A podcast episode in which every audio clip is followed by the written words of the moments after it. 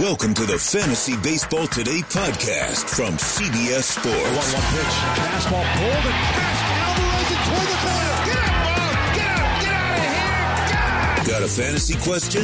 Email fantasybaseball at cbsi.com. Get ready to win your league. Where fantasy becomes reality.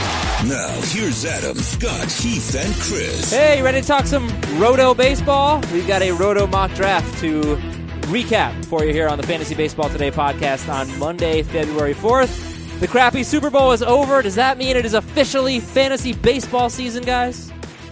Oh, yeah. a lot of people making that claim on twitter.com last night. I'd never heard that before. But sure, I could go with that. All right, cool. We can dig that. It is it is baseball season. It's always baseball season here at CBS. And what we're going to do is go through last week's draft and try to come up with the best and worst picks of each round. But first, I'm going to ask you for the best and worst picks of the entire draft. We have only one news item that's not really a news item. We have an email to read that's about food. Those are always fun. And we have more emails at the end of the show at fantasybaseball at cbsi.com. I'm going to start with Mr. Scott White. What was your absolute most favorite wonderful pick from Friday's mock draft? I actually am not sure it's not a pick you made oh. in round six, Adam. Uh, when you took, actually, was it round six? Uh, it's the end of round five, so almost round six. But Joey Votto at that point was pretty good. I feel like, given that first base is one of the shallowest positions this year, and Votto uh, is top tier I think still you could make the argument he's not, but I'll, I'll put him up there. And you, to get him almost in round six, I think is pretty good value. Um, yeah, thank you.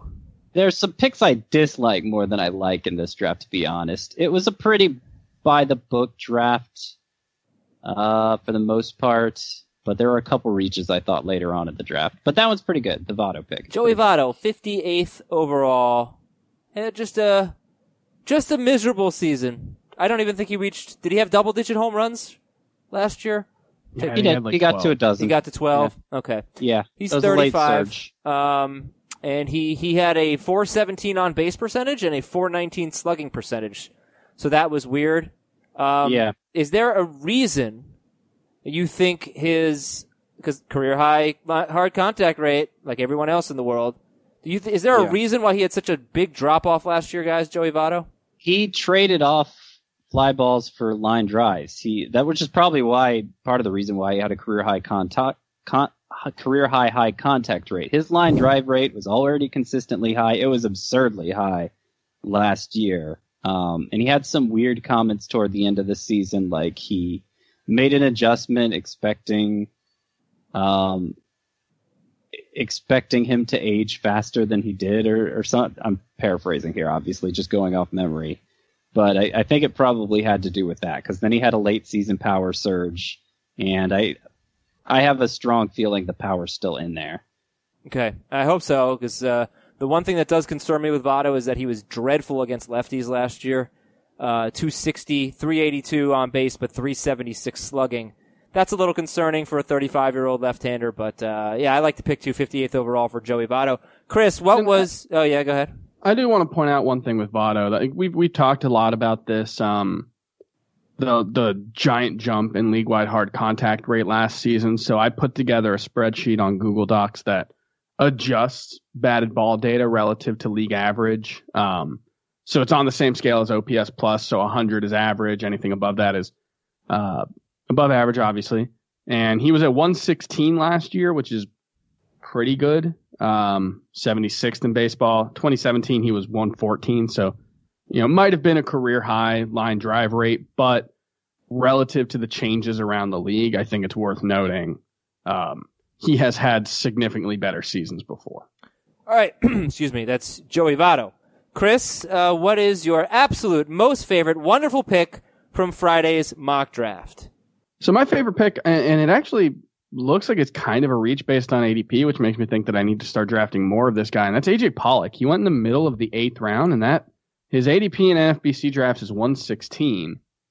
I think that's really good value for the upside that AJ Pollock brings in. the the biggest knock against him is the injuries, and when the biggest knock against a player is is injuries, I think that's a great time to buy into them because if he's healthy, I don't think there's any question that AJ Pollock's going to be very good. And we've seen that guys who are undervalued because of injuries, there's a pretty good chance you can get a good return on them.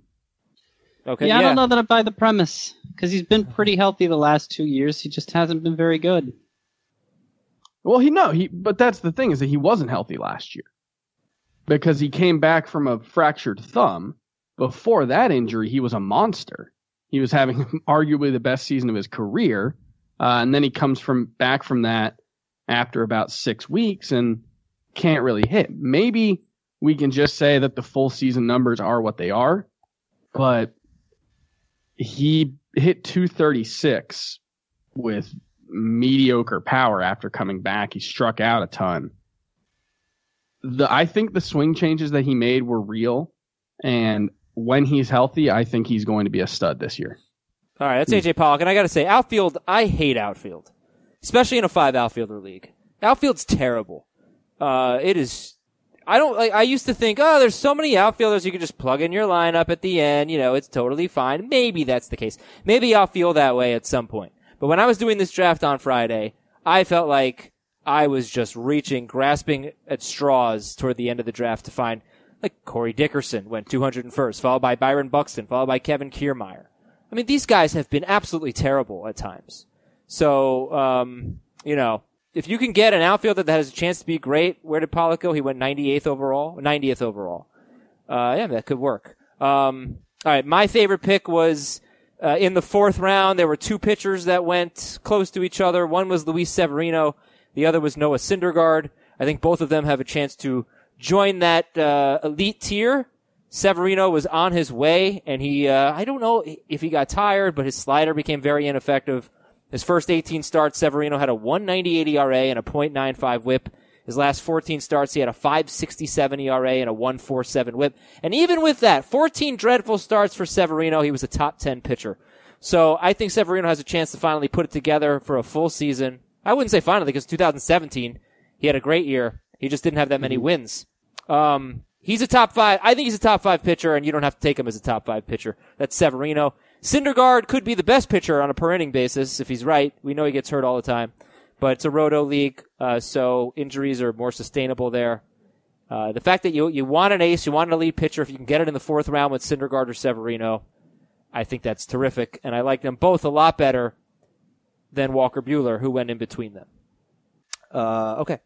How about everybody's least favorite pick? Scott, what was your least favorite pick in the draft?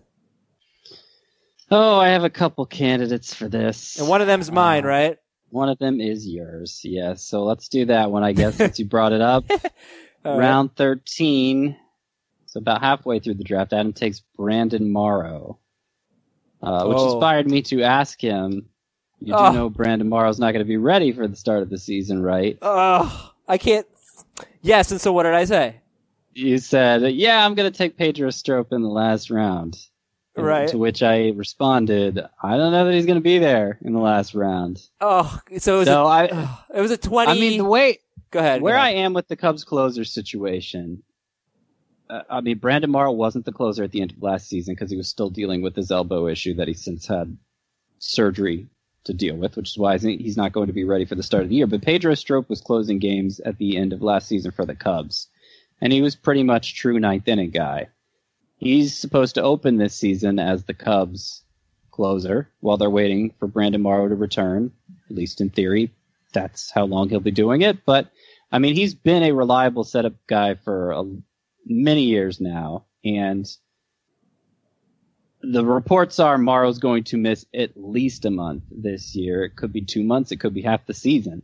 For all I know, I just feel like Pedro Strop's going to have a chance to establish himself as the guy, so that they're not really going to care when Morrow comes back about putting him, moving him back into the role. I would actually, at this point, rather take Strop ahead of Morrow, and I wouldn't be taking either in round 13 because at that point, uh, you still had, let's see, who went after that? Archie Bradley and Corey Knebel. They're not great choices because they're not Yeah, true who closers. is it? But then you There's had no Will great Smith choice. the following round. Willis, Will Smith, Cody Allen, Yeah, Uh, right. Cody, no great choices. Closer's terrible.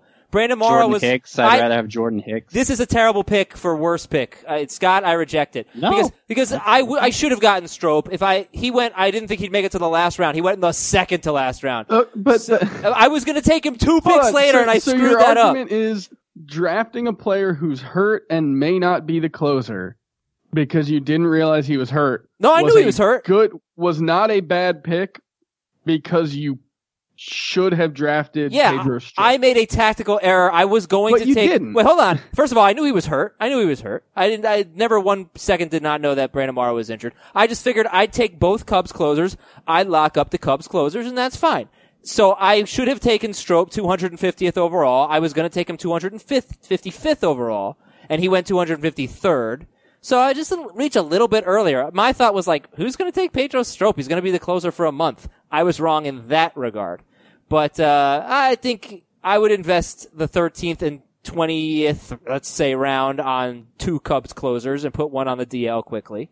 yeah, I don't in a, in a league. This is a league that doesn't have bench spots. I I don't think that Well, That works. this league has been every league has bench spots except for those random leagues. Like we have no bench spots. We didn't draft bench spots. I mean, we drafted a league with no bench. But I in assume, but I drafted it as if we have bench spots. Otherwise, nobody would have taken Shohei Ohtani. He went 163rd overall. Nobody would have taken anybody who was going to start on the DL. Chris, what was your your least favorite pick in the draft?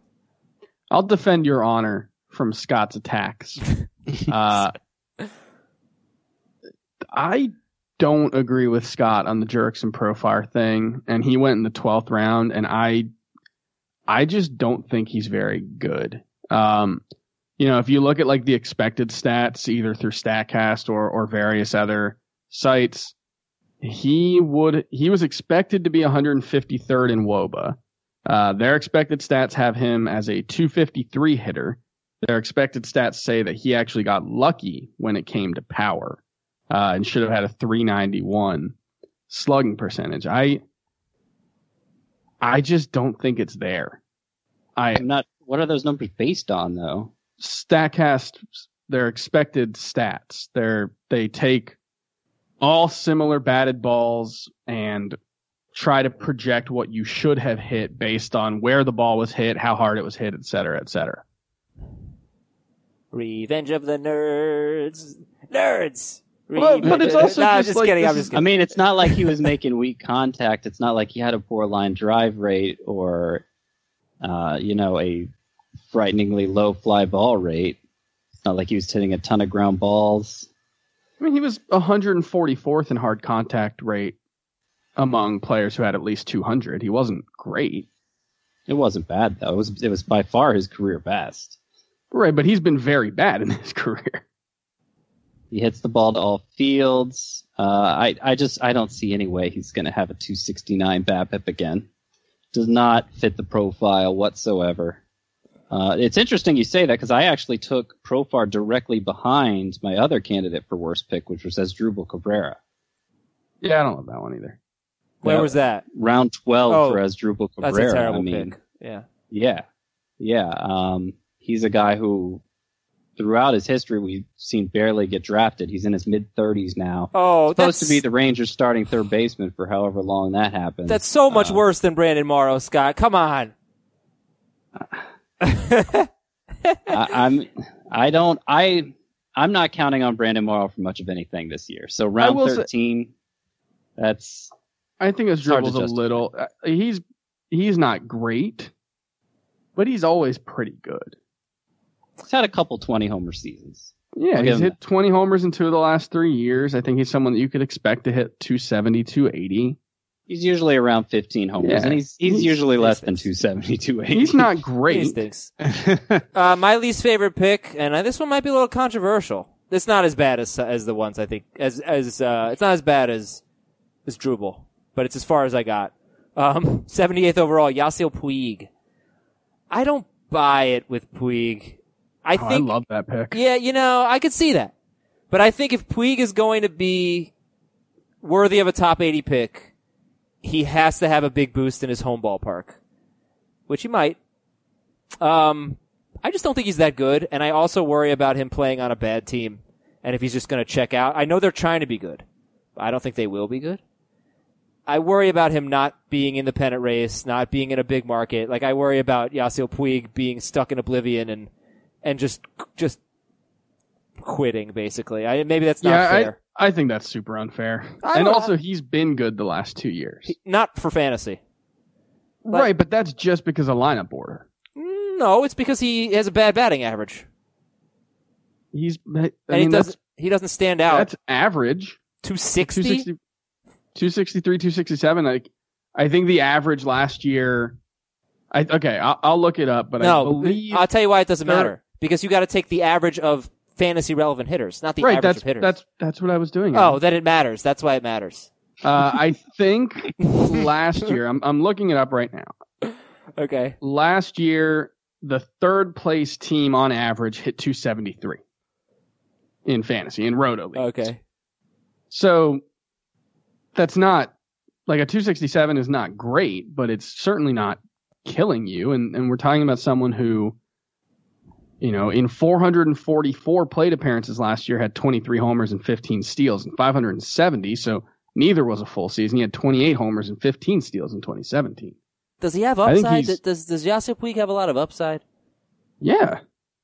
Scott, real It's- quick. If you're if you project out his numbers with the number of at bats you expect from a middle of the order bat, it's it's hard to envision him not being at least a top thirty outfielder. Yeah, At the oh, same be, time, I kind of understand your point where there's always this feeling of we should know better than Yasiel Puig because he's let so many people down so often in the past. But Right. I don't. I, I it's earlier than I would have taken him, but I don't think it was a terrible pick. Uh, he, o- he, optimistic um, about Puig. It's round seven. Puig took uh, had 152 games in uh, in 2017 and was the number 28 outfielder in points leagues and probably pretty similar in roto. So he's not bad by no means. Uh, I would have taken So I probably even underestimated. I would have taken What? Conforto ahead of him.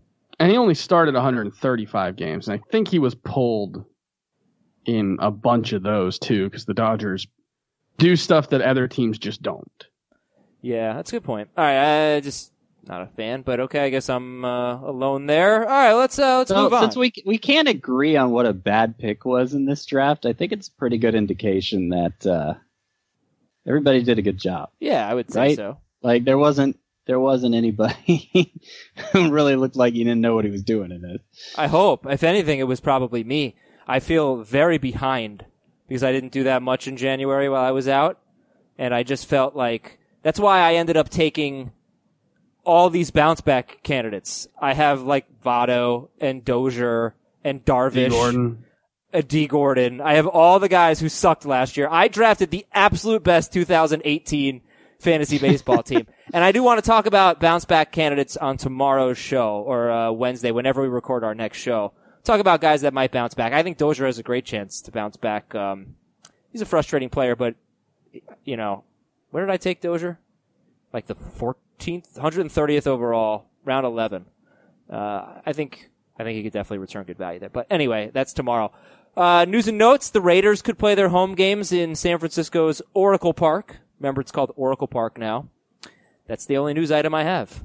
I haven't checked since this morning. Did I miss anything? Uh, Jon Heyman sent out a couple tweets lately, making it sound like it's very unlikely that the Yankees will make an offer to Manny Machado. So there's that. There's a, there's a mystery team. Okay. Nobody knows who it is. There are eight teams in on Bryce Harper, and the Mariner, the Indians acquired uh, Nick Wittgren from the Marlins. So big news day. Oh, let me tell you another great pick, by the way. So, based on the premise that he might get traded to the Reds, hopefully, Gary Sanchez went 49th overall. JT Realmuto went, where'd he go? 64th overall. 15 picks after Gary Sanchez. That's a, that's good value. Good job on Realmuto. Okay, um, email of the day is from Jared in Milton, Pennsylvania. Subject, pancakes, waffles, French toast. I think I've decided why pancakes are first on my list. The ability to spread butter. Putting butter on waffles is near impossible. it's a great call. Um, it's harder. You know what we've been doing lately? Have you ever heard of this? People who don't store their butter in the fridge, they leave it on the counter.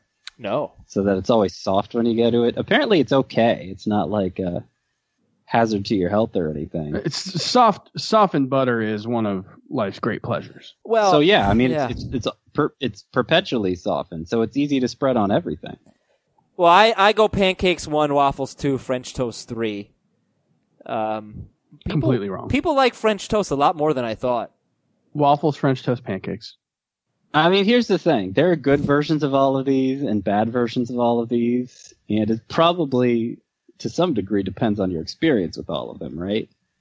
Like I go pancakes number one. Yeah, of course, they're the best. But pancakes pros- probably also have the lowest floor of the three of them. I think they have the lowest ceiling because like there's a place where by where I used to live that had like the best pancake I've ever had in my life, and it was good. you know what? It's it's a texture thing. Like I want a little, I want a little of a you know a browned edge, a little crunch. Yeah. Pancakes have a delicious, fluffy texture. Eh. Yeah, I it's, look. There's there's a house of pancakes. There's a Waffle House. Like French toast is not even good enough to have its own dedicated restaurant. Oh, you've never been to the French Toast Chateau? no, I, I must have missed that one. Uh, uh, driving on the had- highway. Like in the last year, I had a waffle at Waffle House for the first time ever. Terrific, right? It doesn't look like much, but it's delicious. yeah, it's great. Yeah, don't go to don't go to Waffle House after dark. It's a scary place. Um, all right, we're gonna get into the best and worst pick of every single round, or as many as we can get to, anyway. Right after this. Worn by players like Michael Harris to meet the demand of elite ball players, the New Balance Fuel Cell 4040 V7 is a versatile option. The 4040 V7 is built for the athlete who needs responsiveness and ability to cut and run at their full speed. The model features a fuel cell foam underfoot and a synthetic and mesh upper to provide breathability, comfort, and a snug fit as you round the bases. The fuel cell midsole features nitrogen infused foam specifically designed to propel athletes forward. Learn more about the 4040 at newbalance.com. The all new Hyundai 2024 Santa Fe is equipped with everything you need to break free from the dull work week and embark on an adventurous weekend with your family. The all new Hyundai Santa Fe's features like available H track all wheel drive, standard third row seating, available dual wireless charging pads. Nothing beats a weekend away with the family in the great outdoors, whether it's camping, hiking, river rafting, or anything in between. With third row seating, nobody is left out. The entire family can experience the thrill together, and nobody wants a dead phone. Available dual wireless charging pads make it so nobody gets stuck and we can check our fantasy baseball teams together. Learn more about the all new Hyundai Santa Fe at HyundaiUSA.com. Call 562 314 4603 for complete details. So, first question for you about this draft. How many, when you're doing a 5x5 roto draft, it was 12 teams, 5x5, and that's batting average, home runs, RBIs, runs, and steals, wins, ERA, whip, strikeouts, and saves. How many categories are you actively worrying about out of the 10? I don't ever worry much about runs and RBI. Yeah, those will Uh, yeah, I figure if I'm balancing my power and my speed, it'll it'll more or less take care of itself. That's not always true, but uh, it just makes things easier to process in the heat of the draft. So I'm mostly worried about balancing home runs and steals while also not sinking my batting average. That's mainly what I'm concerned about on the hitting end. Oh, I thought you were going to say sinking your battleship. That would have been so much better. Uh, yeah. Uh, and then on the pitching end, I'm honestly I just try and build the best staff I can while still hitting my hitting priorities. I'm not really worrying about wins. That's the one. I, and ERA and WHIP, those fluctuate so much from year to year, and there's so much that's not based on skill that goes into it that I'm probably more worried about targeting upside with ERA, but also strikeouts and innings pitched. Yeah, I guess I would just say there are some pitchers that you know are going to are probably going to be high whip guys, uh, like Yeah. like Darvish in the past. I mean, yeah, even if Darvish gets back to himself, he's never been a great whip guy. I don't think. You know, Marcus Right. Stroman's bad whip. Um, so just there are some pitchers. Uh, I I yeah, I I think you said it. Runs and RBIs, you don't have to really focus too much on it. I would I would throw home runs in there too. It's so easy to find power nowadays that my primary focus is finding guys who won't kill me in average, uh, unless they're like if you know Joey Gallo. If you think he's going to hit 48 home runs, but finding average and finding stolen bases because I, I just feel like you can find uh, home runs, RBI, and runs. You know what? I made that mistake last year, though. Like by far, my worst category consistently across my roto leagues was home runs. When Mhm. uh, you know I was drafting a bunch of guys like, oh, he's gonna hit, you know, 20, 25 home runs. I'll be fine. So Like, I, I actually have emphasized getting like a Chris Davis or a Joey Gallo this year. I actually got both in this draft because I, I want, you know, the, the, the thing about more home runs being available is you need a lot more to keep up. Yeah, so I, I put together what I think is a pretty cool tool for for Sportsline that'll be available for subscribers in the next couple of weeks. Basically, you while you're building your team, you track the players that you have, and it automatically fills in projections and tells you what your like projected standing in each category is, where you need help, where you're you're doing okay in, and home runs are by far my weakest for this team. Um, but the overall team, even the overall offense is really good. So I, I feel okay about that. All right, let's go through the draft. So, I, I cannot sit here and say we're going to get through everything.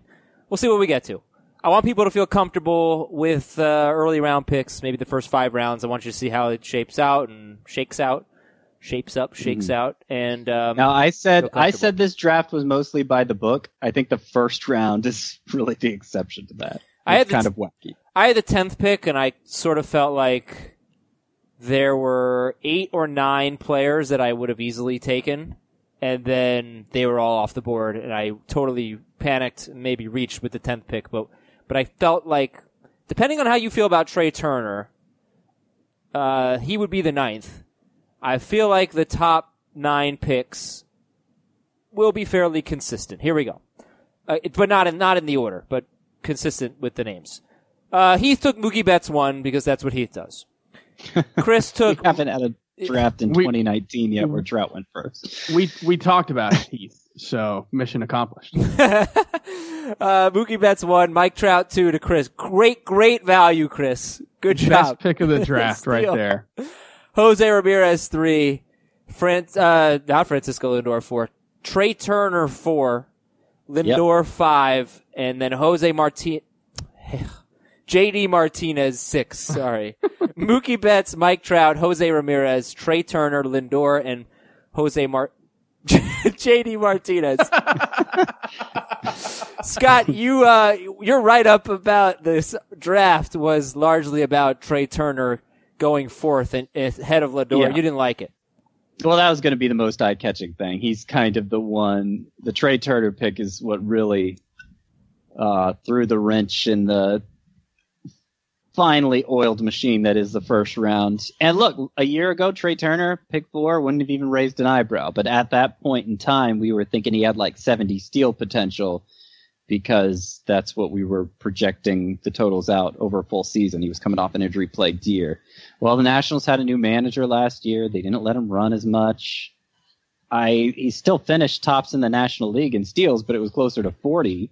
And considering he's not a standout really in anything else, except maybe runs just because of where he bats in the lineup, uh, I don't think that's where you need to be drafting him. I'm fine with him late in the first round, but there are some really big bats you're passing up to take him fourth overall. And it, it really just comes down to stolen bases. Like we went over this before last year, and he was kind of a disappointment. He was still very good, but he hasn't developed into the complete hitter that we thought he would. And so, if it's the difference between 40, 44, 45 steals and 60, I think that's the difference between Trea Turner being an early first rounder and, and honestly maybe being a second rounder. He could get back there, right? I mean, we're not gonna not gonna bury him. I mean, he had 21 steals in 66 games after the All Star break for that. What that's It's- worth. It's I think it's, It's, a entirely really lineup. ask. I think it's entirely lineup based. 43 really steals for him. based on what he's done in his career, he's played 220 games as a leadoff hitter. He's stolen 100 bases. That's basically right around a 70 steal pace. Uh, he's batted nine. He started 90 games at second in the spot. Oh, second in the lineup, and he's stolen 17 bases. That that to me, there, there's a pretty big sample size there. That if he's hitting leadoff, he's gonna steal a lot of bases, and if he's not, he'll still be among what the league leaders did last year. But I think it puts a cap on his ceiling, and I don't think he can be uh, a, a top five player without it. Okay. So after the top six, we have number seven, Nolan Arenado. Scott took Jose Altuve. I was praying he would make it to me at 10, but he didn't. Oh, Nope. Altuve 8. And then I was praying that Scherzer would make it to me at 10, but he didn't. He went ninth. and then I took Christian Yelich 10th. Which Uh, hold on, let me- in, in what's that? Let me read 11 and 12. Uh, Harper 11, Bregman 12. I guess the only thing I'll say about Yelich, there's not one player who went after him that I could say I definitely should have taken this guy over Christian Yelich because he is going to help you in five categories. He's going to be, you know, great in batting average, hopefully runs. He's not going to be great in steals or homers. Uh, maybe Well, he stole 22 bases last year, so that's That's not I mean great. a 20 steal guy. No, it's but how many are, how many great base stealers are there, particularly ones that help you in other categories? I spent about 20 minutes, 30 minutes crunching Christian Yelich numbers after I took him on Friday. I did that on Saturday just to see if it was such a crappy pick, and I basically came away with this. He has to hit 30 or more home runs for him to return first round value. It's that simple to me. You guys agree? Disagree? I think I, actually, think he will if he hits. Thir- I think he will return first round value if he hits 30 or more home runs. I don't. have a, a tool that does that. I could probably punch the numbers in and see, but I'm skeptical he's going to hit 30 home runs again. Yeah, I'm that's- skeptical too. That's, that's why I didn't. biggest. That's why I didn't like the pick. But I, I thought you made a good point. Like, there's nobody who you after him who's like this guy's clearly better. I mean, I have Bryce Harper ahead of Yelich, but I mean Harper has his issues. Bregman's coming back from an uh, what is it, elbow surgery. Yep. Acuna, a lot of people are taking Acuna in the middle of the first round. He didn't go to till the second pick of round two, but uh, there's a lot of question marks there too. There's a, a lot of projection being factored into where those people are taking him, and I know Chris and I both are skeptical that he really is going to return first round value. yeah. So I- here, here- Yeah, here's ahead. something that can make you feel better. His ADP in NFBC draft since January 1st is seventh. Yelich, yeah. Yeah. I, Harper uh, is 17th, which is shocking. I'm gonna Yeah. tell you. I'm gonna tell you a guy that I think I would. I I think deserves to be in the consideration. He 100% is to me in an OBP league. And please don't call me a homer because I thought he was going to be a huge bust last year, but I really think I'd take Aaron Judge in that spot if I could do it again. And he, Judge ended up going uh, 20th overall. But I, I, like Yelich more. I think he backed it up. I mean, first of all, he's not a total dud in steals. Judge is like a 10 steal guy. He, final numbers weren't as good as they could have been, but first 99 games before his wrist injury, you take his 99 games before the wrist injury, give him 162. He's on pace for 285 batting average, 43 homers, 100 RBIs, 115 runs, 10 steals, 947 OPS.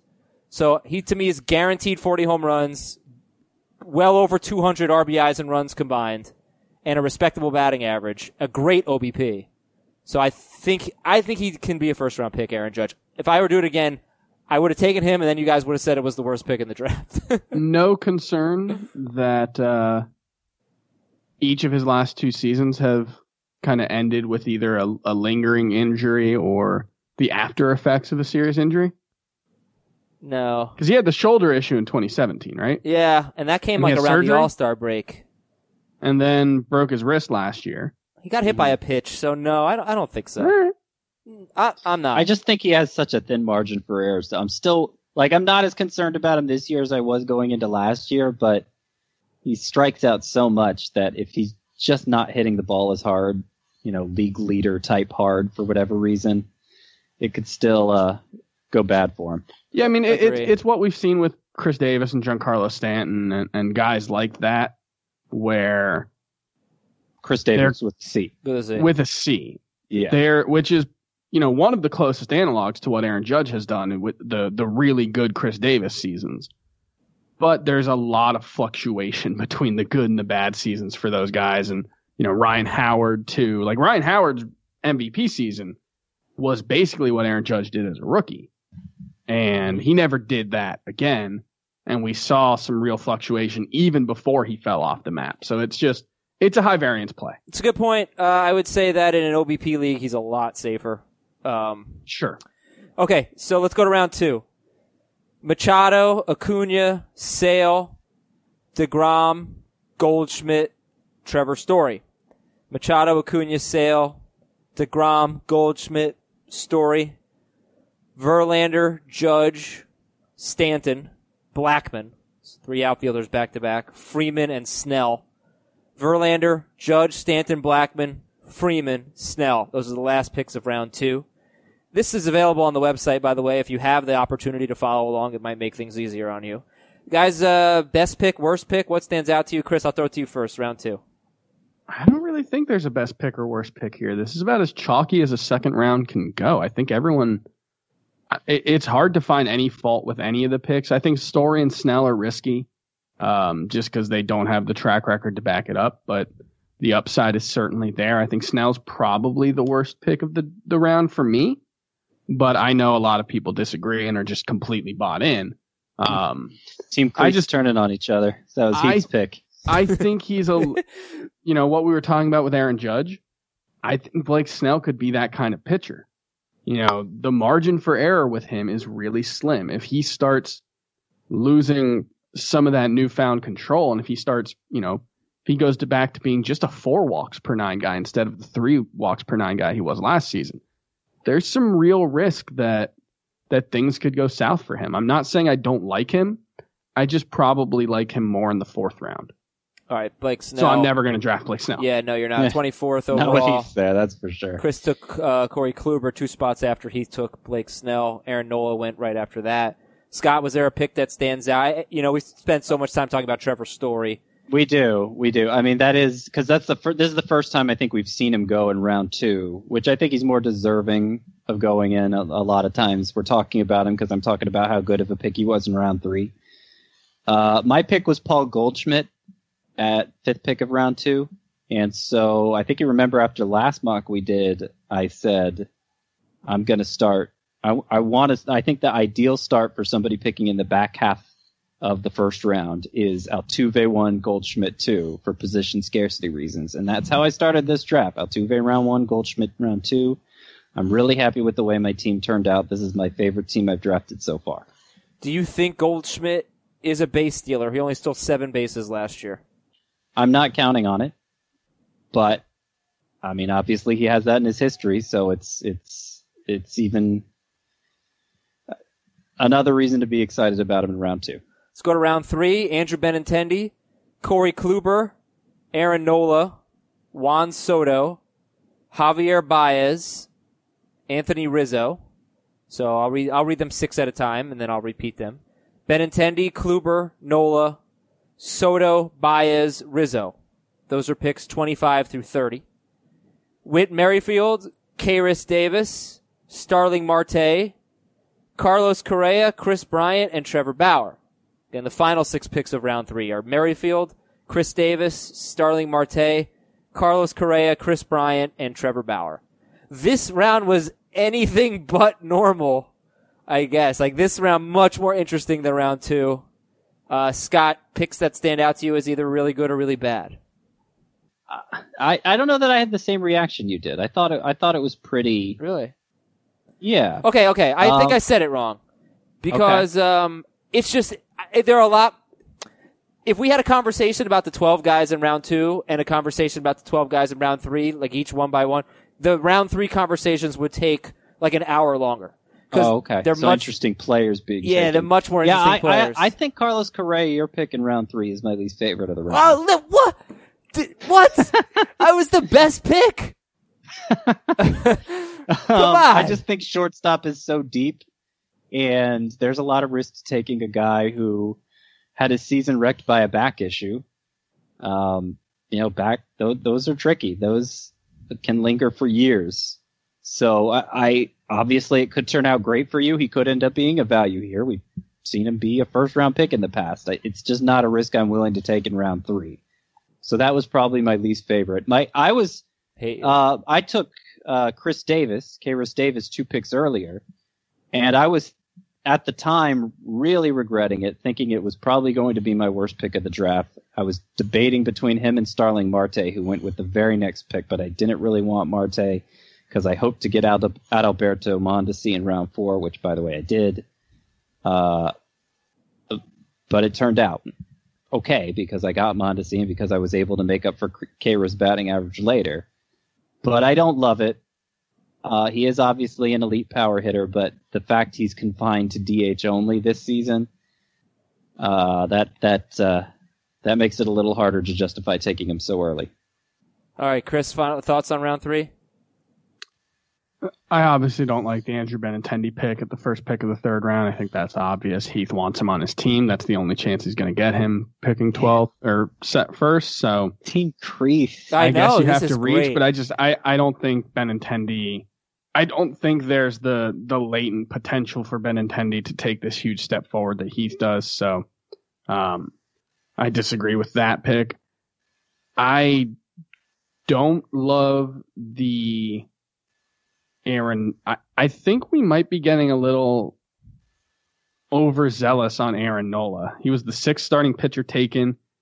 Uh, he's the sixth starting pitcher in overall ADP. I'm not sure. Scott, what do you think? Six, number six starting pitcher, Aaron Nola. I was I was trying to do the meme of the guy who looks like uh, Kerry Yules but isn't him. You know, the blinking guy. I was trying to make that face. Not a clue. Because I was well, because Chris was so high on Aaron last year. I, I actually kind of agree with that. He's scarier to me than Snell, uh, because he had BABIP and home run luck last year. I don't really have a problem with him going in round three, but maybe it's a little different order than I'd take the starting pitchers. Uh, by the way, Benintendi is going to bat leadoff in 2019. Uh, he hit second mostly last year. He will bat leadoff. Mookie Betts will bat second. I think we actually have an email about that, which I plan to read on tomorrow's show. All right, we're done with round three. Yeah, I don't Is think that Ki- really changes his outlook much. No, Is Kerry Yules how you say that guy's name? no, by I the think way? it's El Ellis. That's who you're talking It- about. That's how it's spelled, but I don't think that's how it's said. Ah, You know, Princess Bride. yeah, I think that is how it's Saw. said. It's Old actually Lonnie. it's it's actually pronounced Fred Savage. It's a common mistake. Okay, how do you pronounce? All right, I'm going to Google it. How do you pronounce Carrie Ellis? Okay, we'll we'll figure it out. So let's go to round four. oh, shut up, Chris. Round four: I'm fine, thank you. Gerrit Cole, Clayton Kershaw, Vladimir Guerrero, uh, senior, Cody Bellinger, Adalberto Mondesi, Anthony Rendon. That's your first six. Gerrit Cole, Kershaw, Guerrero, Bellinger, Mondesi, Rendon. Oh, wait, did I go too far? Cole, Kershaw, Guerrero, Bellinger, Mondesi, Nope, Rendon. that's half the there round. Okay. That's half the round. Uh, then we had the picks I mentioned at the top of the show: Severino, Rhys Hoskins, Walker Buehler, Noah Syndergaard, Cain, Lorenzo Cain, and Matt Carpenter. Uh, that would be Severino, Hoskins, Buehler, Syndergaard, Cain, and Carpenter. Okay, how do we feel about these picks? We are getting way over our skis on Walker Buehler. Well, that's yeah, that's kind of why I like Like- Severino and Syndergaard because they went right around him. Yeah, like I I get it. The talent is great, but is the talent better than Noah Syndergaard's? Like is the stuff better than Noah Syndergaard's? I don't think there's like it might be as good, but even that's asking a lot. Um Syndergaard obviously has injury issues, but Walker Buehler's what, three years removed from Tommy John surgery and has you know, a, a big innings jump ahead of him. That I think there's a chance that we get a couple of phantom 10 day DL stints for him. So the best case scenario for Syndergaard, I think, is a lot better than it is for Walker Buehler. And I'm not sure he's any safer. Uh, Cary Elwes, by the way, is how you pronounce it. Scott, your thoughts on round four? Hey. Yeah, I just saw an interview. I'm Cary Elwes. Uh, I'm, I think I'm going to be the high guy of this group on Buehler, but I agree he shouldn't go ahead of Severino or Syndergaard. Um, I don't like the Matt Carpenter pick in round four, particularly in a roto league where the walks, you're not going to get any credit for the walks because I feel like that's really the only thing pushing him into high end territory in a great, in, you know, in a good, healthy scenario for him. Uh, Cody Bellinger in round four also seems like a very optimistic pick. Certainly has that kind of upside, but he was nowhere near that production a year ago. My favorite pick's probably mine, honestly. Mondesi. Ugh. I think he should probably go in round three in a standard five by five league. You're going to tell me that Mondesi is a better pick than my pick of Vladimir Guerrero, who you have called the greatest hitting prospect since Babe Ruth? Yeah, because it's third base and it's so deep, and I, I think there are plenty of you, you. You're still going to be very happy at third base if you wait longer than this place to fill it. Scott, Uh, can I but ask you a question? Adalberto Mondesi is going to carry me in steals for fourth round price tag. Usually, those kind of guys, round one or round two. Scott, Yep. who's more likely to be playing in AAA on June 1st? Ra- Raul Mon- or Adalberto Mondesi or Vladimir Guerrero? Which junior? Uh, I don't think either are. Answer the question. I actually think Guerrero's more likely to, just because the Blue Jays haven't called him up yet. I Mondesi is a great defender, and the Royals have nobody else. So That's why good would they send him to AAA? Uh, all right, I want to say one thing about Because he might not be good at baseball. Bellinger, I think it's basically going to come down to can he hit lefties?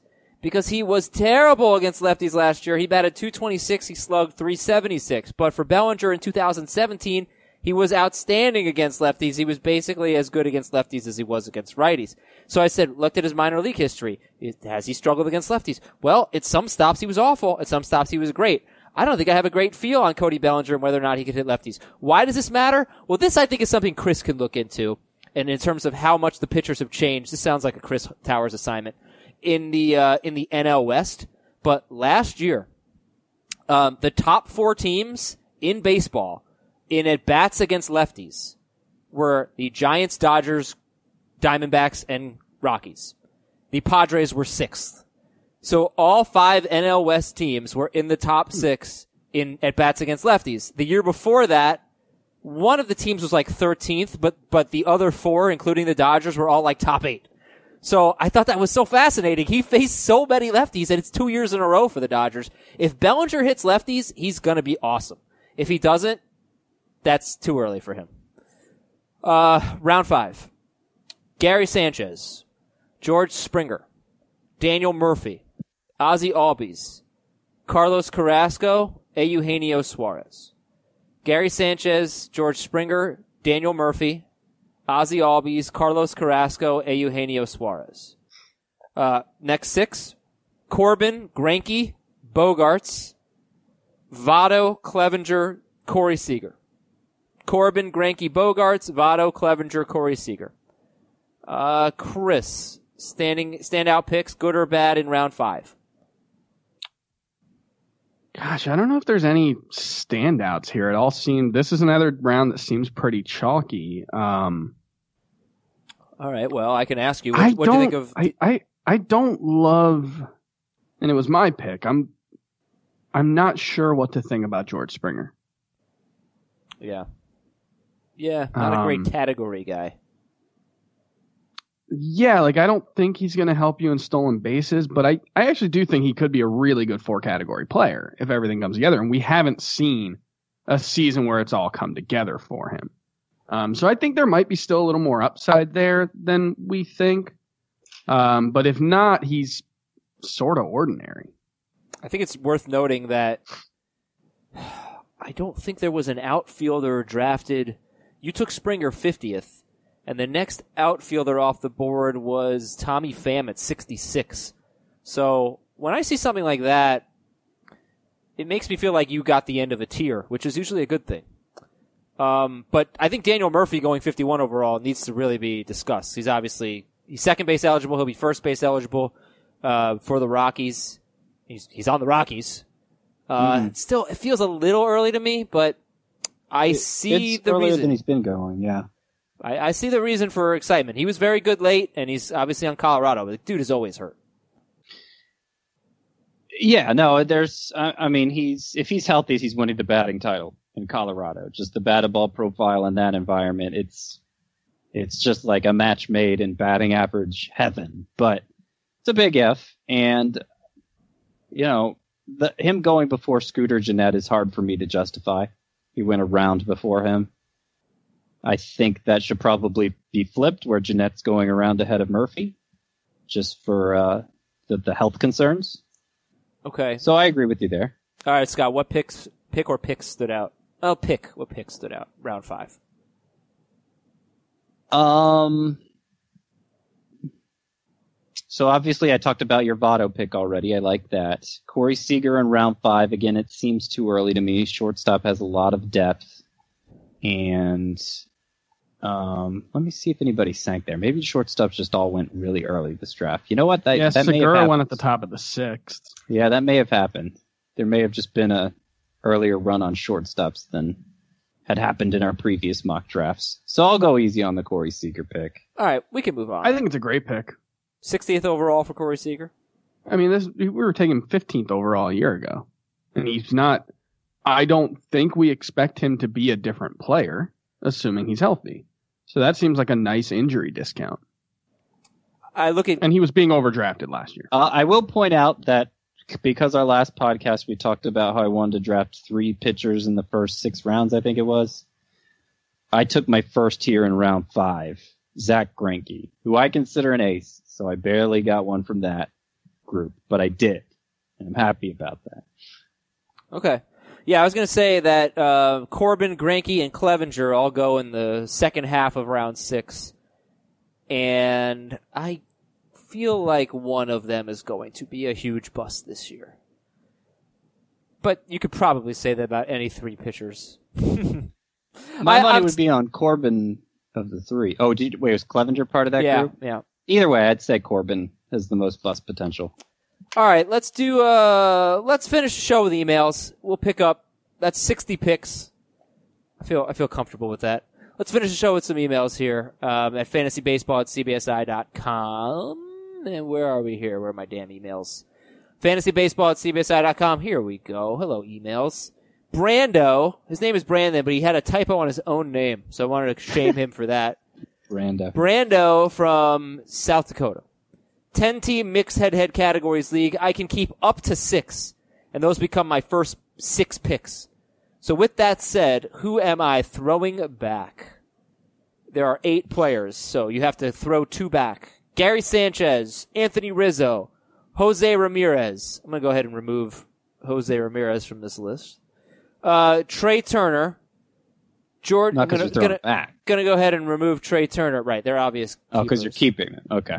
So now we're down to six and pick four to, to keep and two to throw back. Gary Sanchez, Anthony Rizzo, George Springer, Rhys Hoskins, Michael Conforto, and Jack Flaherty.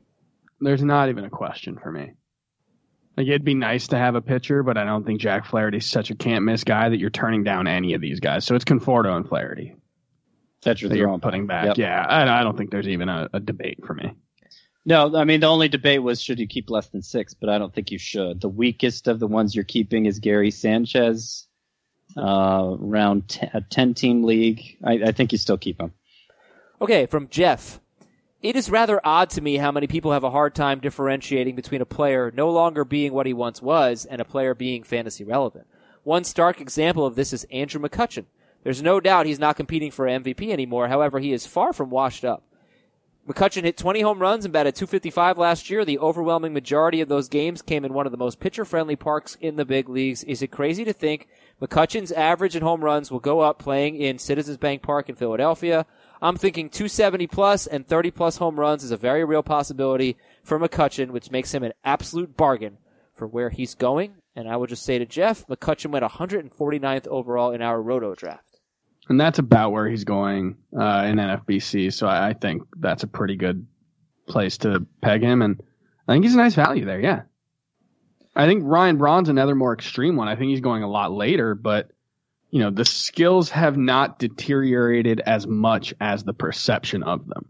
And I think that is a real, I think fighting perception versus actual value is a real thing. Yeah, I think McCutchen's um, best skill is his ability to get on base. So, does your league count that? That's the first thing you need to know with McCutchen. But also, the ballpark matters. I wish we had a bigger sample in Yankee Stadium. He hit, he only played 11 games in Yankee Stadium. He did hit two home runs, one double and one triple. He had a 220 ISO, but he only batted 225. So I wish we had Yeah. more.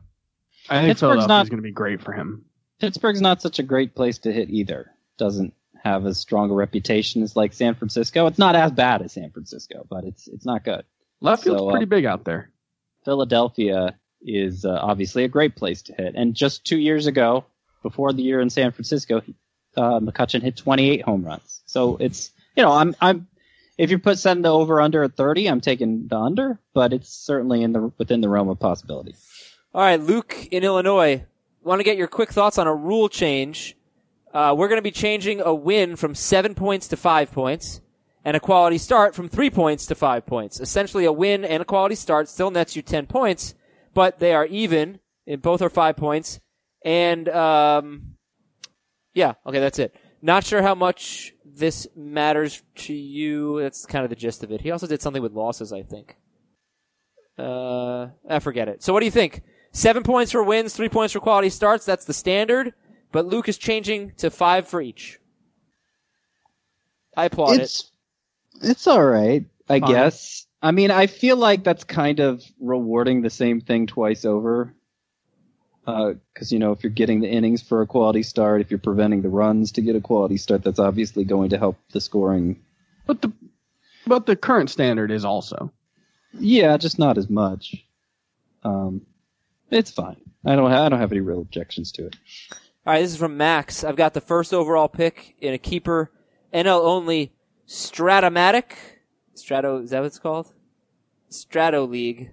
Yeah. For the first season, we will use player cards from 2018. Should I get Yelich or DeGrom to cash in on their good 2018 years, or go for someone like Acuna? Scott, I feel like you have more experience with this kind of league than I do, right? Well, I've never played it. okay, I've never played one either. Um, I, I- I mean, I don't know. I don't know. Uh, Yelich and I- Degrom are both young enough that you're going to be happy with them for several years. I generally think when you're looking at a dynasty or keeper league, unless there's a 10 year gap in age, or unless one of the guys is like well into his 30s, take the guy who's better now. Yeah, I mean, Acuna is obviously really good too, and it would just depend so much on the specifics of how it works to keep players. Like, if you're keeping Acuna for cheaper, then obviously that swings the tips the scales in his favor. But if it's all on equal terms, I might just stick with the reigning Cy Young MVP winner. Last one is from Tony Bag of Donuts in New Beige, Massachusetts. I'm trying to delve a little deeper into advanced stats this offseason as I set my rankings. Would you briefly address WAR as a stat? And could you explain why Matt Chapman and Kyle Freeland finished higher in WAR than Francisco Lindor, Jose Ramirez, and Christian Yelich in 2018? Why did Matt, Matt Chapman, and Kyle Freeland do, uh, finish higher than those studs? Kyle Freeland had a really good season in terms of run prevention, so that's a pretty easy explanation, especially in the park he pitched in. Pitched in. Um, Matt Chapman is maybe the best defensive player in baseball right now, and he had a really good season as a batter. Once you account for the fact that the Coliseum's a really tough place to hit in, uh, he he's. I think in terms of skill set, there's not that big of a difference between him and Aaron Nolan Arenado. I think most of the difference is where they hit. Okay, guys, we're out of here. Thank you very much for listening. We will be back either tomorrow or Wednesday to talk a little bit more about this draft and read some emails at fantasybaseball at cbsi.com. Talk to you then.